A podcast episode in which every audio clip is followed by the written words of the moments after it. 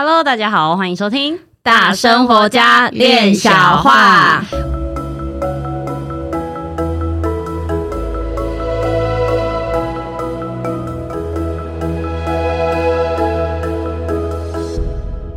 我是一心弟弟，我是妍妮，我是关玉。嗨，继那个两位传讯人之后。我们这次邀请了从看不见台湾生出来的那个摄影师传讯人，最近很红。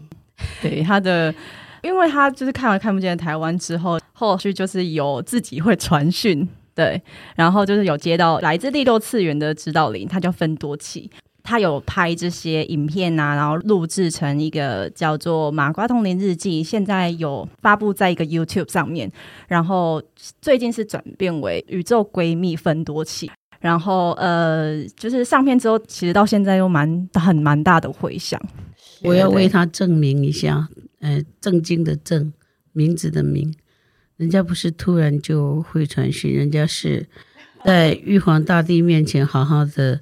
把灵性给生下来，哦、然后还到玄天上帝面前好好的领了传讯的执照哦，有好好的被接生，对，他是有领执照的，这是重点，他、嗯、是有领执照的。OK，我们来欢迎大宝，大家好，大家好，欢迎欢迎欢迎，大家好，我是大宝，各位听众朋友，大家好。不愧是已经上过很多很多场节目的，整个那种介绍的 slogan 都非常的完美。有吗？我刚才怎么就讲了几个字？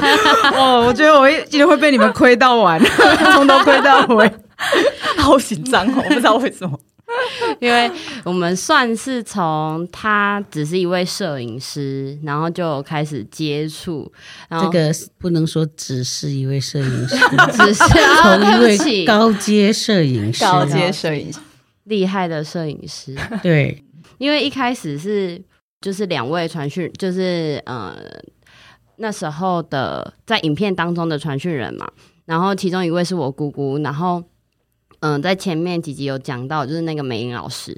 那那时候我都是想说，哦，那可能讲天语的人，就是都是用这种方式，就是讲人听不懂的，就要透过一个翻译。在某一次，就突然间团队就说：“你知道大宝已经传讯了吗？”然后我就说：“啊，为什么？他不是？”一个平凡人嘛，就是感觉就是没有所谓宗教信仰这些的，然后就这样好好的摄影，为什么也也传讯了？然后其实当下我的想法是，为什么我也有增加的学员，我也有美玲老师的学员，为什么我没有传讯？很羡慕，对，那时候是有一个羡慕的感觉在。那后续就是带了静心，就是也有很多学员开始也有开启了这种灵性的，可能跟陨石讲话等等等等的。然后我那时候其实是充满嫉妒，就觉得为什么我没有？然后我的学员他们的领悟力都很高，然后哎，就是摄影师大宝也是有了这样子的一个领悟力。可是当时的我是有一个分分。分层的，我会觉得，呃，大宝的传讯是很高洁的，我用一个很高洁的观点在看待他，所以我就会觉得说，你们如果要传讯，你们要要嗯、跟陨石讲话，或者是买卖东西，你们这种就是很商业性的手法，人家大宝都不会这样，什么什么等等之类，就是很很有这种这种标签。然后后来在有一次，就是跟老师聊过之后，才发现说，其实我自己心里的不平衡去投射出来，然后认为说，哦，有一个自己的规范在里面，然后才知道说，其实在这个过程里面，我并没有去看到的是，呃，大宝自己从呃一个高阶摄影师转换成传讯人的这个心理心路历程，心路历程的。没有那么容易，是。嗯。嗯，嗯，只是你刚好就是在卖标签的，卖标签，所以那时候我的印象跟就是就是我觉得也是因为接触并没有到很深入的关系，就是哦，我们就是出外勤，对我来讲就是出任务的时候，然后我们就会看到哦，有个那个摄影师，然后就。帮我们处理这些呃摄影啊等等的工作，然后就突然间哦，他也会传讯了，然后用一个比较轻快的方式，然后看到他说哦，原来传讯可以用中文，就是人听得懂的语言的时候，我就觉得哇，好酷哦！所以你是第一次，那个时候是第一次看到有人传讯直接讲国语。对哦，你是我的第一个，好可爱，你是我的第一个，今天又不要乱说话。对，就是我我觉得很很新奇，然后就是开启了这一段，然后我也是透过就是麻瓜通灵日记，我才知道说哦，原原来你里面有很多呃磕磕碰碰，然后心理的转折，然后跟家里人之间的这样子的一个相处，这样子。就觉得哎、欸，打破了我原先的印象。你本来是什么印象？就是觉得，嗯，做摄影工作就是会，就我。我的概念是，做媒体工作的人都是赚很多钱的，然后就是视金钱如粪土的那种概念，就是觉得说他们就是赚很多钱，然后生活品质过得很不错，然后所以呃接到这个传讯，然后成为一个传讯人的时候，他是一个很 chill 在呃玩乐的一种心心情在这个里面，所以我就会觉得他所传的讯是很单很纯粹的，就是那时候我的概念会是这样子。那我们来听听看大宝怎么说。我我，我要怎么说？你有这样觉得吗？诶、欸，首先我觉得做媒体并没有赚很多钱，有人赚很多钱，但是并不是每个人都赚很多钱。嗯，对对对对，因为媒体其实是要非常大靠依靠大量劳力跟工作时间的一个工作啦，所以我们从基层买便当开始哈，没有办法做赚很多钱，对，但是一路累积经验跟眼界还有技术之后，确实是可以呃有一些不错的收入，但是。工时还是非常的长，所以其实做媒体的很多人都很劳碌，然后身体都不好。对，那像刚刚弟弟说的，就是他你在传讯之前，就是你是怎么看待这个这些传讯人的？诶、欸，嗯，因为你是先从一个第三视角去拍摄他们，对对对对对对。其实我在还完全没有认识海哥，就是还没有开始拍摄《看不见的台湾》之前，我对于通灵跟传讯的印象，真的只停留在宫庙里面那些帮人家处理鬼魂的啦，或者是帮人家那个算命占卜的啦，对，然后。其实还有，例如说小时候《玫瑰之夜》的鬼话连篇的啦，对，基本上对于通灵跟传讯是零了解、零认识。嗯、然后我因为我家里也不算真的有一个很稳定的宗教信仰，嗯，对，所以我从小其实是在接触还看不见台湾之前，坦白说真的是无神论者。对、嗯、我也不觉得有哪一个神真的在我们人之上，我也不认为他们存在。对，即即使我小时候是天主教的幼稚园，然后每一天每次每一餐都要祷告的那一种，然后礼拜六还有要看圣经故事，然后后来妈妈去佛堂，就是然后呃爸爸那边其实又是那个日莲教的，对，但是我都觉得啊，我就是跟着做，但是我其实并没有真的很投注自己的心思在上面，这样子，对，所以其实我其实原本不太相信看不见的事情的，嗯哼，对。也不能说不相信，就没接触，所以就不理解。那也就哦，那就是电视媒体上面怎么说，那也就也许就跟着看，就会变成用他们的观点来去观看这件事情。所以直到拍摄看不见的台湾的时候，呃，那个时候在现场看到关于老师啊，然后美玲老师啊，然后那个时候阿宝老师啊，就会觉得说。哦，这些阿尚很厉害呢。对，哦，阿桑，这些阿桑很厉害呢。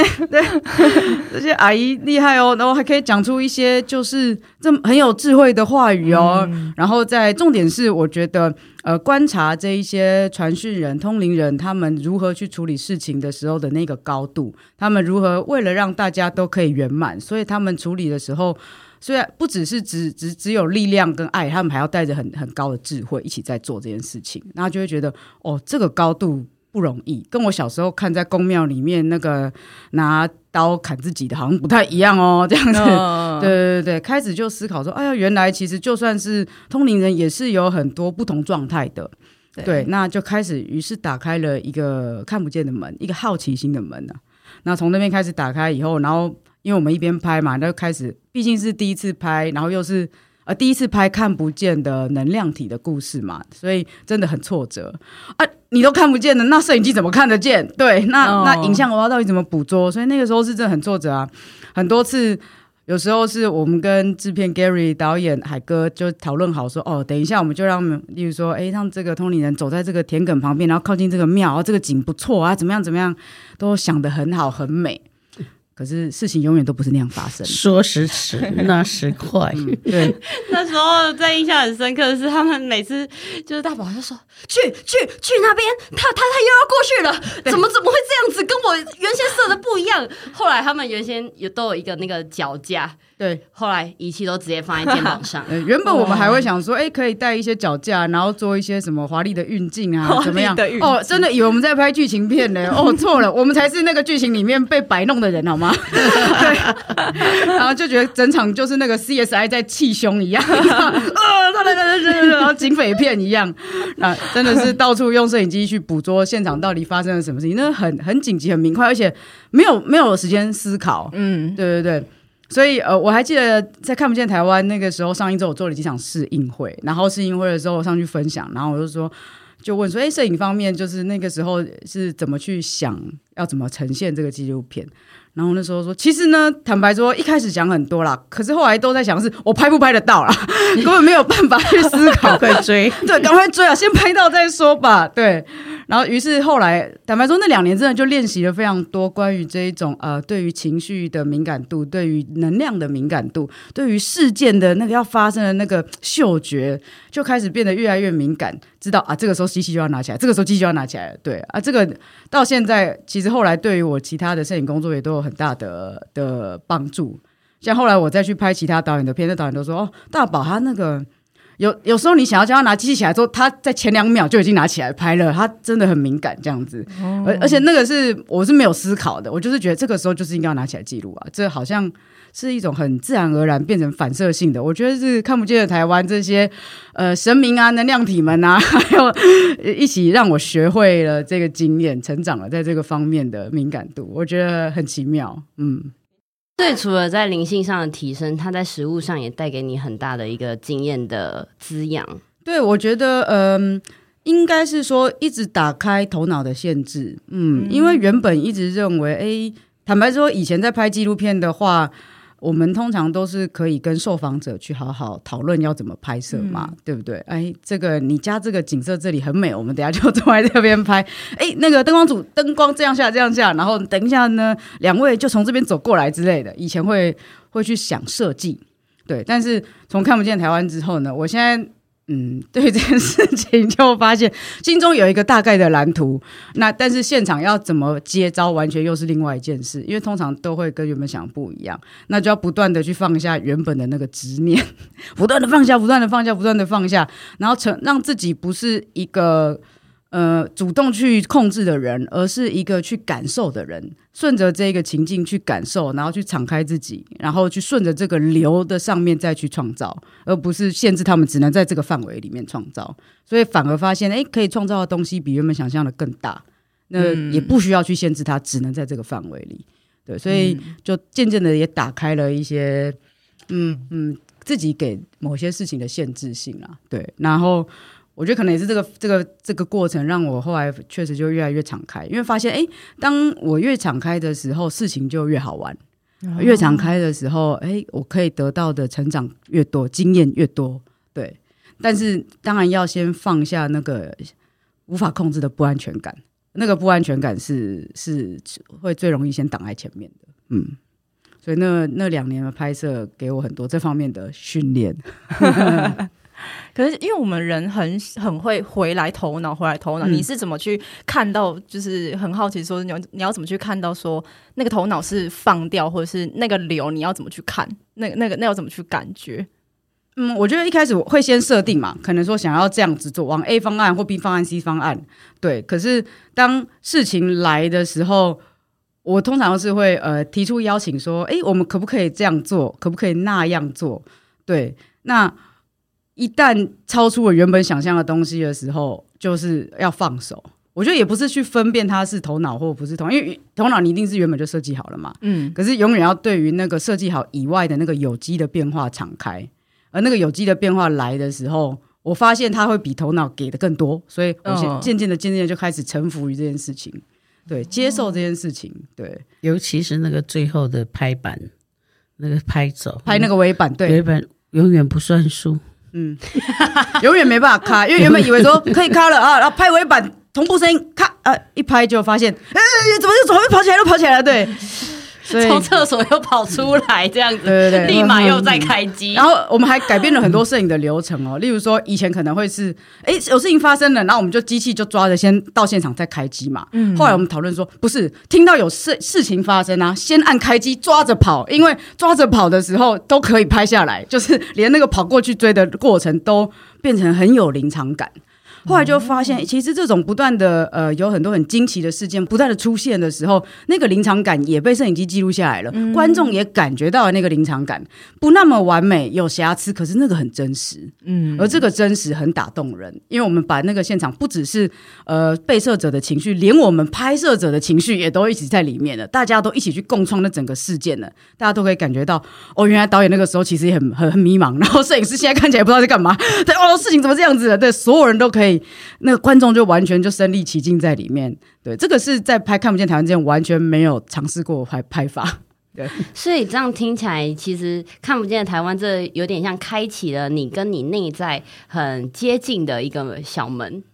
嗯，我觉得他他其实让我更勇敢，可以去接受未知。对，哦、嗯，因为发现后来，因为经过那两年的体验之后，才会发现，哦，原来未知没有想象中那么。不可那么可怕，对，嗯，其实放下那一种对未知的恐惧是，哎，可以得到不错的经验哦，哎，这个是其他人不敢去得到的，但是我因为当时不得不，所以我就得到了。对，我觉得你们都有，嗯、呃，对他那个传讯的那个好奇的部分，哎，你们怎么都没有好奇说啊？他我把他接生下来之后，那他开始传讯以后，我的感觉是什么？哦，哎，都没有人好奇耶。好，那我们来问问老师，这个礼数做的有一点差，不好意思，不好意思。我那个时候就觉得怎么样？哦，做初文呢，做初文呢，就现在该得功德赛啊，没还。但是呢，有一次法会就碰到三方会谈，那那个芬多奇也就给我讲天语，然后我就在三方会谈里面翻三方的话，我想说。天哪，什么？不是自己会讲的吗？所以老师为什么说就出文了？你是说我我开始我被他不用再翻译啊？就出文了，老师出文了，不用再翻了。对对对对对，就想说哦，还真好，就出文了，就不用多一个来翻。嗯嗯。老师，我其实很羡慕另外两个讲天语的，都不用自己翻呢。我一直都觉得 好，我也好想要只要讲天语，反正只要讲出来就好，不不需要理解，也不需要那个好轻松哦。我我都很羡慕那个底下讲来讲去的，没什么代志，买菜的，而且最后面把它变成听得懂的中文啊，人话的那个感觉，好像才是大家会去注意的那个人。啊，那个讯息如果跟就有变化或什么，大家其实不会去看原来传讯的来源，都是看这边翻译的出来的。对对对对，对啊，嗯，是站在第一线的，嗯，这真的是。不过我觉得这个是呃不太一样的部分。如果说以看不见的台湾推出来看，大家是看到的是那个传讯人，是其实翻译在在那个时候是就是是是在。是是重要的，那嗯、啊，但是因为那这种事情是不用争排名的，因为把事情传输出来是最重要。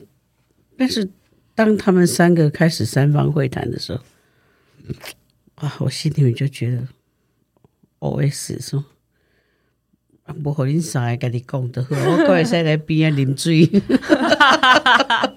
所以老师那边里面是很他们你他们三个聊他们三个的，然后我必须把他们聊的内容再各自再讲过一次啊！你们为什么不直接聊就好了？为什么我要翻你们聊天的东西？那时候有一种那种温度的牙的状态，就是眼睛眼睛一定是雾的，然后汗一定一直流，然后你就看他们三个就很累瞪，然后然后然后老师就一直啊，那翻翻翻翻翻翻翻翻。联合国高峰会，对，可是却只有一个同步口译，对，只有同步口译一位而已，还要会多国语言。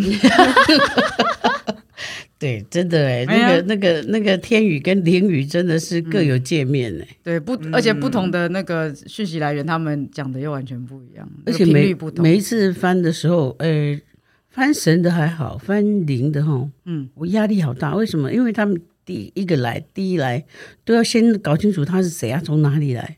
因为那个频率我们都不熟悉。对，然、嗯然后又翻出来他是从哪里来啊？什么年代啊？叫什么名字？啊？什么事情？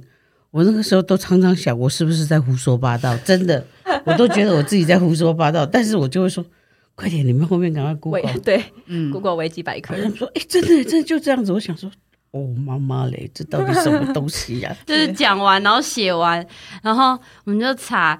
那重点是那个 key，那个 keyword 也要也要写对，然后就查出来就，就哇哇，我全中。嗯，哦，什么时候，然后哪个地区发生了什么样的事情？哦，那那时候就，哦，有有来了来了。所以我们历史是从这样子念的，从来也没那么认真过。嗯，那后来居然那个国中国历史啦，那那个台湾历史啊，日本历史啦。都是遇到、呃、新加坡历史哈，都这样念的，都是从就是遇到那个时代的亡灵来学习。对，然后就发生那一段时间的事情。我想说，但是没有这样的追求，我们有没有这样想、啊。你说的很好，我们没有这样的追求。对，我们没有这样的追求。因为我我年轻的时候都想说，我明明就住台湾，我干嘛要念外国地理或外国历史？结果发现，因为我不爱，结果就是他他们就来教我了。总是要学这样子，早学晚学总是要学，对，对，都没有人偷做掉。我想知道说，哈，嗯，在大宝开始传讯到现在，哪一件事情在你心里面刻骨铭心？嗯，因为我在翻译的时候，我我记得我翻译到大木的在那个呃在门口里面讲话的时候，我翻译到自己会捶胸顿足，会会。打自己会会打自己的头，会生气，会怎样？会怎样？很开机啊！我想说，我是在干嘛？哦、我那个时候真的觉得，哦，到底我在干嘛？我我是觉得，其实刚开始等于是算是启灵嘛，或者是之前有参与过，呃，老师的那种呃脚本治疗的那种进行活动的时候。一开始都是在扮演那个最委屈，然后要一直哭的那一个啦，对，嗯、永远都是我负责演那个要哭的。然后我想说，我到底有多少委屈要哭完呢、啊？为什么一直都是我去演那个要哭的？我就不能演那个摇摆的，或是演那个负心汉吗？为什么我每次都是那个负责最 想委屈的一些？然后想说，哇。怎么通灵没有我想象中那么容易呢？怎么好像一旦管道清空之后，先进来的是我内在一定有这个东西，所以他们觉得我可以传达他们的意念，所以那我就开始要一直传达这个东西，滴滴考，滴滴考，滴滴考，滴滴考，滴滴考这样子，然后觉得哇，原来我内在有这么多委屈，有这么多剧情，这样 这么 drama，然后觉得自己真的这么受害，这么惨，都是人家牵着我还是什么的嘛，这样那么多无能为力的感受。那一阵子就会觉得啊，原来呃通灵 不容易哦，当一个载体不容易哦。有时候那个并不是说我只是想填选那种甜甜的、美好的那种高大上的神灵来接接触我，不可能，因为你自己什么状态，你就吸引什么样状态的能量体嘛。哦、对啊，所以就变成说你自己是谁，你的修行怎么样，其实很要很需注意这件事情。对，然后我觉得是从这里开始才会说啊。哦追求神是不对的，应该要往里面看，往里面看，去改变自己以后，才去进步，那才有可能自己的频率越稳定越高的话，当然就可以接触到越高的能量，这样子，那是同步的啦。嗯，这个事情让我觉得。哎，所以啊，奉劝所有想要通灵的人哈，哈，哈，一开始你内在有什么那个低低的哈、沉重的哈，你都要先处理哦。我自己就先哭了大概半年到一年，对啊，好久的时间哦。嗯，就就是就就是每次都是这样啊。一开始的时候，其实大宝原先根本没有想要通灵，没有啊。嗯，对。那但是呢，我觉我发现还蛮多人想通灵的。对，那我我也就也曾经好奇过说。啊，你通灵要干嘛？对啊，他说要帮助别人。可是这些想通灵的、想帮助别人的人，他们打死不跟外界往来。然后呢，嗯、呃，有一些人啊、哦，有一些小众，他们自己有一个呃，他闭门造车的一个价值观，然后嗯，当跟我们接触的时候，哇，我就觉得说，天哪，你不是要帮人吗？你怎么跑来这里骂人呢、对，然后嗯，OK，我们也毕竟嘛。姜是老的辣嘛，什么事情都可以收场嘛。但是彼此各自踏上旅程，诶，这个也是很有趣。经过一段时间又聚在一起之后，你发现我都可能学了很多东西，但是他还是用不出来。所以大宝是很用得出来的。哎，我我我觉得越去开始传讯之后，发现自己对于传讯人的眼光越来越 高，越来越刁钻。对。因为早期我们在拍一些呃，就是拍这个通灵啊、传讯主题的纪录片的时候，会遇到各式各样不一样的通灵传讯人嘛。那有时候会发现，哎，这个讯息乍听之下很美，可是觉得不太有力量，也不太深刻。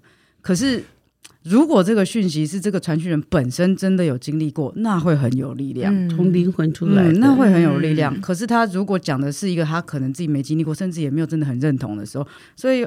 就变成哎，说一套，但是做一套，那完全没有合一那个状态。其实我们在听讯息的人，其实也会察觉到，嗯，对。那所以到后来，哎，反过来看自己，对于自我要求就开始觉得，哦，等不到叮当，对我也要成为一个就是说的话跟做的事情是合一的人。的对，我会希望是成为这样的一个存在啊。对啊，不然说一口漂亮话，然后自己做不到，那就很很没有力量，自己会站不稳了啊。嗯，对。但是我觉得不晓得是不是自从许下这个心愿之后。就开始有越来越多挑战就来了，对，广度要更广，对，就就是不是只是传讯而已，有这个讯息，我们就是真的活在那个讯息里面，走在那个故事里面，真的。真的要去经验过，而这个讯息传达出来的时候的那个力量跟那个生命的经验，那个厚度跟深度就会出来。那你要有有深度厚度的讯息，对不起，就是你真的要走很深入，对，那你的生活确实就会有很多嗯很有意思的高高低低。是大宝现在讲这个真的很真实，因为我发现我在这一段翻译的旅程里面遇到最多的事情就是关于和解，是两造的和解，自己跟自己的和解，可能是 N 造的和解。哦，这个实在是，所以就碰到很多和解的事情，在就走在故事里。嗯，然后自己也会发现到哦，日常有一些什么样的事情，然后怎样怎样，这是一个什么样的一个和解，好多哟。嗯，所以那个话真的讲得很有智慧。嗯嗯，因为我刚刚听这样子听下来，就是我。也打开了一个思维，就是其实，在追求高龄的前提是，你要先稳住你自己的灵，嗯、先让自己的灵有一个深度或厚度，然后这个这个东西是需要透过生，就是生活的累积或者是一些经历，然后才有办法跟你的高所谓的高龄或者是更高的能量体去做一个连接跟结合。但你自己本身的灵要够在，能够在，才有办法去对应。但是我想更正哎，嗯，高龄不需要你去追求。在我在我看待这个大宝的历程里面，他透过了他在拍摄这个看不见的台湾的时候，然后他们就像他规范了很多，或者是像呃设定了很多的剧本，再到亲力亲为以后，还有在谈。在现场产生的弹性，还有如何去掌控现场的流，让他或者是几个人分工，这种很即兴的、突然间发生的事情里面，他的自我来到了某一个程度，他的高我来找他，哪哪里需要去追求啊？为什么要去追求高龄呢？嗯。高灵从来都不是用追求的，我也不是追他追到的啦。对，就当我们不断的在在准备自己的时候，就大宝他在拍这些关于这些神在协助啊、呃、人跟这个灵各方面的这个和解的时候，那他也就已经准备了自己了。那我们平常都在准备自己很多的自我的成长，那一直做做到了，他觉得哎。这真的是一个最棒的载体的时候，啪一下，他就跟你就结合在一起，不知不觉成为了他最棒的载体啊！怎么都没有先通知我通过了审核，我没有要参加审核啊，我又没有报名。可是这样听起来，就是我在平常时候就一步一步一步慢慢的做好，那到那个真的载体下来的时候，那有时候不用透过，比如说像呃。我能说传讯，或者是一定要讲天语。那个如果比如说在讲，或是对应，或是智商，那可能也是呃讲话的这种语言，也算是一种传讯吧。呃，我我我不会用传讯来说，我说有有一个真理在那个地方传达。哦、你说你叫我讲天语，我一个字都讲不出来。对，我虽然能够翻，但是其实我一个字都讲不出来。对，对，对。但是当我不断的在在动起来的时候。哎，导演跟制作人他们是会知道的，嗯嗯，他们是会知道说，哦，嗯，他在现在在做什么，嗯嗯。其实有人问过我啊，导演问过我说，他说为我有为什么不讲天语？嗯，我就抓了几下我的头，然后我我回答他说，嗯，如果我很有智慧，我能够做到。学习到我讲的话跟神的意思都一样的话，我干嘛要讲天语？确实、欸，哎，哦，真的，呃，我觉得就是其实翻译真的不容易，因为像我可以直接讲白话的话，就表示那个翻译的过程，意念翻成语言的过程是在自己的脑脑部就进行了嘛。嗯，对，因因为我收到的其实也不是语言呐，收到的是意念。对，那等于是一个人、哦、等于要身兼呃收讯跟翻译这样子。所以更难，对，其实难。然后我曾经也会思考过，说，哎，如果是这样子的话，我是不是去读科学的书？哎，那我就比较能够去讲科学的讯息啊、哦。我读社会学的书，是不是我就比较能去讲社会学的讯息？那我这样是不是要读很多书？就是我曾经有一一段时间觉得说，哦，我是不是要涉略越多越好？这样子我就可以有更多的，不管是词词汇或者是知识库，可以来丰富这个讯息的厚度啊。曾经一度也把它变成一种就是追求。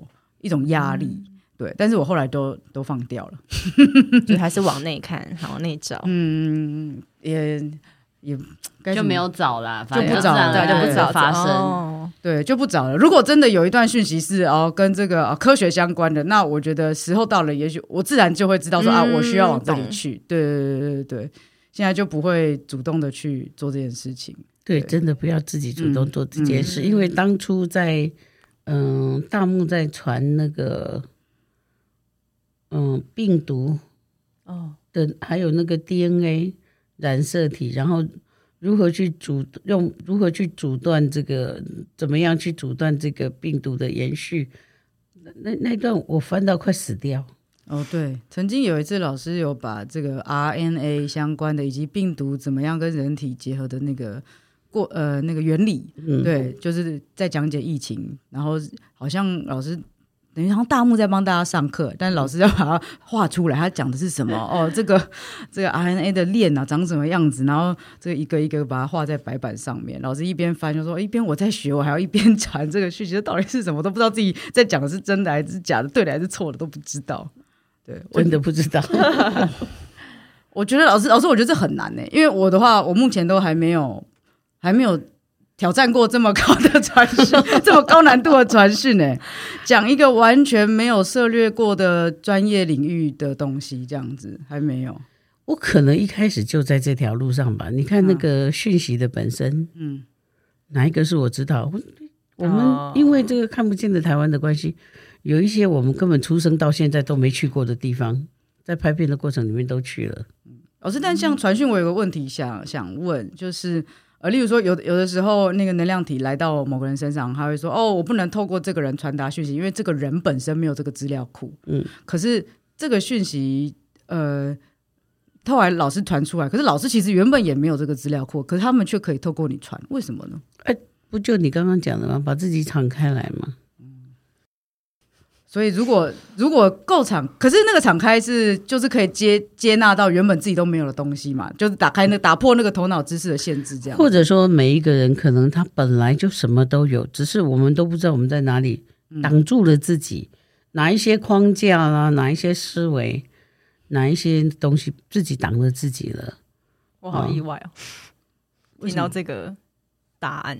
因为我一直以为，我真的也以跟你一样，就是一直以为需要有一个资料库，然后敞开那个讯息，敞开那个开放度，我就可以接受到那个东西。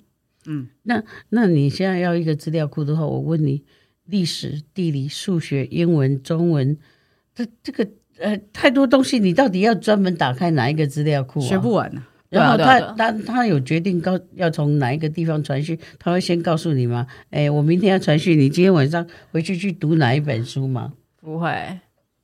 嗯，那要怎么样逐渐的去练习自己的这种接讯传讯的敞开度呢？你刚刚不是都讲了吗？你后来就啊，现在就不看 go, 对对对、嗯、对，因为因为我们透过眼睛看的很多东西，我们都可能还会被他。被自己所所读到的东西所影响，嗯，哎呦，都丢掉了。反正你就是他一句你一句，他一句你一句这样子的话，啊，那个东西兜起来，他们知道那是正确，但不能说我们里面没有这个东西。在远古里面，我们可能都具足了。就像那个呃超人，他要回去他的母星球，然后去看他的那个水晶柱。嗯，我在想。可能每一个人都有这个东西吧，对不对？嗯，有道理。不用追求，只要敞开。好，对，不要追求。然后我觉得我在练习的是那个，就是接受自己也有可能会传错讯，就像有时候。就是会会，我觉得因为太害怕犯错，反而传讯的时候会很紧张。嗯，对，而那个东西会把自己的管道掐住。嗯啊，哎，我我现在要去讲一个我自己不知道的事情，这个真的还假的，对的还错的，我要是讲错怎么办？不要讲好了，不要讲好了。对，可是我觉得这个意念是，嗯，不要讲好了，就是有时候会这样子把把自己掐住了。所以这个也是还在练习跟克服的，没错。对呀，也有人问我说啊，你会不会害怕翻译错误？我说我都不知道我我我翻什么，所以我都没有办法害怕，我连想要害怕都没有。但是我翻出来以后才说，哦，什么东西啊？到底这是什么？真还假？就这样翻了吗？然后赶快叫人家，你赶快 Google，赶快找古博士。嗯哼，哎，居然也找出来了。嗯。这这个是我们这这个老伙伴在在看不见台湾里面老伙伴，现在才坐下来这样话家常，觉得其实有好多事情我们没有真正的聊过，嗯嗯，因为很很多道理，他其实就是。感觉也不单单只是传讯，在整很多生活上也常常会有这样相似的一些状况发生。当你越不想要，然后越害怕的时候，偏偏他就是马的给你跑出来。就是这个也是心想事成啊，因为你最不想要嘛。对啊，你人在某一个部分一定都在心想事成，你要不就这一个，要不就是那一个。对对，嗯嗯。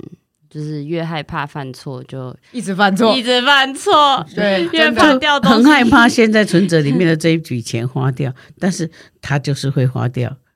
因为你就是每天一直在想、心想，会花掉，会花掉，不会，对，不可以花掉，所以你才会产生那个害怕。嗯哦，那意念的那个转换。哎，那我们其实也可以哈，在这个像这个。大宝哈，请请问一下，就是说，那你跟这个芬多奇合作之后，嗯，对于这个心想事成哈，我们心想事成不是针对说我要去达成什么目的或怎么样，而是在于你们合作上面，这个可能更加清楚的是一个共识性。哦，对。哎，那个共识性的发生，可不可以听你聊聊一下？就是说，当你一个意念来，结果那个事情当下就发生。当你要去做一件事情，然后停车位就在那里。对，可以分享一下吗？哦、对，嗯，自从开开 开始可以接续，然后开始开始跟能量有越来越多接触以后，会发现到有时候要，例如说，假设我接到了一个任务，好了，那这个任务。呃，我随意说，例如说啊，我例如下个星期我要跟谁谁谁做一个 YT 节目的直播，好，或者说，哎，下个礼拜你们要做一集这个 Podcast，然后呢，因为心甘情愿的接下了他，于是就发现生活当中原本会想说啊，我是不是要去赶快的准备哦，这个人的资料怎么样呢？我要开始研读，我要很用心，然后，哦，我现在有点焦虑，我到时候会不会做不好？我第一次见到他什么的，一开始其实都会这样嘛。可是到后来，我就会发现，哎，当我放松了，然后放下那个紧张跟努力感的时候，就会发现，哎，其实生活中刚刚的那个事件就可以作为一个很好的题材。哎，其实我需要的资料就在我今天早上的事情里。哦，原来我今天下午要做的这件事情就可以分享了。哎，很多时候那个素材反而就自然而然的就会来到那个你的生活当中，然后变成你可以去运用的，仿佛这些素材都知道。你接下来要做这个任务，所以他们都准备好了。只是我有没有敞开自己去收这些素材，收这些讯息？对，去。可是如果我我没有办法很放松的去过每一认真的去过每一天的话，我就没有办法去收到这些素材。嗯、对，我就会一直在那个脑袋里面的那个想啊、痛苦啊、紧张啊、焦虑里面这样子。因为这是我自己上。诶，大概两个礼拜前，我自己在做第一次的会员直播的时候，我有我有经历过一个很焦虑的时间，大概一两个星期。然后就是原本也是很焦虑，说啊，我要出来做做会员直播，我要分享呃我自己的静心的路程，我生活上怎么看待这件事情。而且我那时候还定了一个我觉得很难的主题，叫做从知道到做到。我说哦，这一题好难哦，很难，好深哦。哦，我第一题就定定了一个从知道到做到，然后我不知道为什么，我竟然在一个很。没有警觉到这个很难的状况之下，我就公布了这个主题给会员，然后会员就很开心嘛，会员就开始哦，好多人就在下面留言说哦，我自己在生活当中也遇到这个，我知道，但是我就做不到，我知道我做不到什么什么，这样留了七八十个，然后想说，哇塞啊，那我怎么办？哇塞，然后说哇，我我怎么知道到这？哇，然后开始焦虑，我说我真的怎么我哪我哪来的屁股可以觉得自己有办法来讲这件事情？我凭什么？我谁啊？我这样子，我那时候觉得好紧张。哦，这样，然后，呃，一度就真的掉到那个很焦虑的心情里面，大概有一两天，然后想说，我为什么要把这个题目 我都做不到，我怎么讲啊？这样子，对。那一开始的，呃，在那个当下的时候，其实我一开始是蛮呃有点抗拒自己的害怕。一开始原本是这样，可是后来我发现，我去接受我的害怕的时候，事情就开始转变了。嗯，我去接受我害怕说。好，我我真的很怕啊！对对对，我很怕。好，我没有假装，我不假装，我不假装，我不害怕了。好，我没有否认我害怕，我接受。我对我很害怕，我很害怕。对了，对了，对了，我很害怕了。这样对哈，对对对对。可是害怕会有空隙，就是情绪都会有空隙，它会过去。你不可能害怕一整天，也不可能，也不可能开心一整天嘛，总是会有空隙。那空隙产生的时候，就觉得，哎，好像会有一些不一样的讯息就会进来。嗯，对，就例如说，嗯，我那时候会收到讯息，就会说。哎，大宝，其实你某程度你也是芬多奇的指导灵啊，因为你要去讲很多人的事情是他没有的体验呐、啊。嗯，对，你要分享的其实是你的这个体验呐、啊，你不用去担心你要如何站在芬多奇的高度去跟会员分享。其实现在讯息这么多的这个时代，要听高射炮的讯息多么容易。可是大家在日常生活中，我们说实修好了，或者是怎么样实际的去经历跟面对困难这件事情，是比较少人去分享灵性讯息如何落地。嗯，那你怎么做？你只要分享自己的部分，其实也就好了。对，嗯，哦，真的吗？我也是指导灵吗？啊，真的？哎呦，哎呦，这讯息，哎，是跟我讲的吗？哦，好哦，嗯，好，真的抓吗？对对，其实我还是有了剧场的嘛，其实还是剧场也是蛮多，还还是有的。我说我是指导灵。那所以是我的日常生活，然后我就突然间就开始在生活当中会发现一些事情哦，例如说前上前两个礼拜有一则很无聊的新闻，叫做那个咸酥鸡，我不晓得你有没有看到咸酥鸡的新闻呢？就是呃，那个新闻是说有一个男有一个男生他去买咸酥鸡，然后跟咸酥鸡老板点完以后就说：“老板，等一下好了以后可不可以送到我车上？”老板说：“不好意思哦，我们没有送到车上哦。”这样子，后来呢？这个客人呢，他就在 Google 上面就评一颗星星。负评，然后就开始骂说：“哦，又没有欠你钱，那老板态度有个差，什么什么这样子。”然后后来新闻竟然就来报道了，报道之后还去问各个不同的咸酥鸡的店家说：“你们觉得这种事情该怎么办？”然后再问各个不同的路人说：“如果你们去买咸酥鸡，你们会怎么办？”这样子，有人就很生气啊！我觉得他又不是那个身心障碍者，为什么还要帮他送餐呢、我觉得这有点过分。他说：“哎呀，可是就走两步路而已啊，有什么关系？”这然后就开始那边讲的，然后这样子，然后我那时候跟应之两个人，我跟我太太就这边看电视，然后看到想说很投入，突然一个点，然后就退说。啊，这也是新闻哦！哦，这么入戏，这么抓马，是你在里面的时候，你会觉得很抓马。可是退一步看，哈，这样也值得被报道哦。嗯、对，后来就后来就发生，就是开始去想很多生活当中有很多这种，你只要稍微停下来，退后一步看，就会发现，哎，根本是另外一件事情，是你自己，是我自己参与了这个戏剧的演出，嗯、对，所以后来我就开始去把我生活当中有这样子的一个不断自己停看听的这种过程，我就把它分享出来，各个生活当中自己遇到的故事，对，然后。就后后来我就把这个故事等于是呃直接分分享在频道里面，结果我发现哇，会员爱得不得了，会员就说哇，这个生活化的东西就让这种所谓的静心是什么，怎么运用，然后讯息怎么落地的这件事情开始去去变得没那么遥远了，嗯，对，然后我就说啊，对，其实我以前也也没有想过，原来其实就这么简单，但是我以前。不觉得是这样而已。我我观察从刚刚的那个大家的谈里面，我观察到一件事情哈，就是说，嗯，其实大宝刚刚就在回应了那个闫妮一个很重要的问题，就是，呃，闫妮觉得，嗯，高龄是应该要追求，或者他应该有一个什么样的资料库。但是刚刚透过这个大宝的分享，他这个共识性里面就分享了一件什么叫做敞开，因为我相信，嗯，刚开始。大部分的会员或者是受众群都会想啊，你是传讯人，你还会害怕哦？对，对、嗯、他们，他们，他们其实觉得，呃，这这这个传讯会变成另外一个造神话。嗯、但是每一个人其实都是人，嗯，你因为是一个人在那里，但是你彰显出了什么样的特质？所以当你是一个人，然后你非常去呃敞开来接受自己是一个人，有各种层面的时候。其实那个资料资料库，刚刚大宝说的那个资料库就在我们旁边，像关键报告一样，它在旁边一直一直绕。只是我们现在抓它那个资料库，就不必是在特别在什么地方，特别在哪一本书。这个是非常感谢大宝给我们的一个呃分享。然后，但是呢，我不我不谈的话，我们可能都错失掉这些。对。我们会很容易就把这个错失掉。哦，我我再分享一个同步性跟芬多奇的讯息和的的同步性，蛮有趣的是，呃，有有一阵子有一支影片是芬多奇谈战争，对，嗯、然后他他在讲说那个所谓的战争。要怎么样使它不发生？就是不断的要去。如果大家都相信有冲突的时候是可以用和平解决，哦，这个集体的意识提高的话，基本上战争就不会再发生嘛。因为有问题，我们不会用打打杀杀的来处理。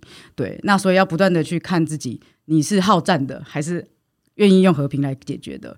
然后这个讯息传下之后，我其实过两天就在生活当中就发生了这样子的一个一个情境。对，那那个情境就是我在呃山路上开车，那。刚好是两条路的汇集口啊！我要转上去，哎，发现我的车子过不去，那弯太弯了，山路，所以我就只好把鼓，我就只好停下来，然后要倒车，然后再转第二次。可是我要一倒车的时候，从另一股进来的是一个脚踏车骑士，他骑很快，一个外国人，那这个外国中年男子，外国爸爸那种感觉，他骑那个公路车大概有四五十公里，然后过来，所以我一倒车，然后就听到有人敲我的后车厢，砰，这样子，然后我说，哎，什么事？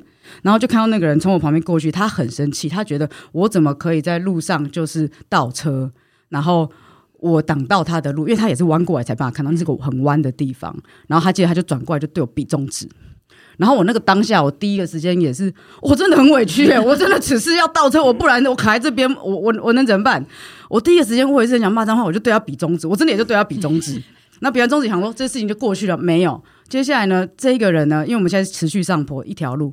他就故意挡在我的车子前面，然后他看我，他一直回头看我，我我开往左一点，他就往左；我往右一点，他就往右。然后我就按喇叭扒他，然后他转过来就对我比中指呢，然后给我一个塞饼，就说我不会走的啦，谁叫你刚挡我啦？那种感觉。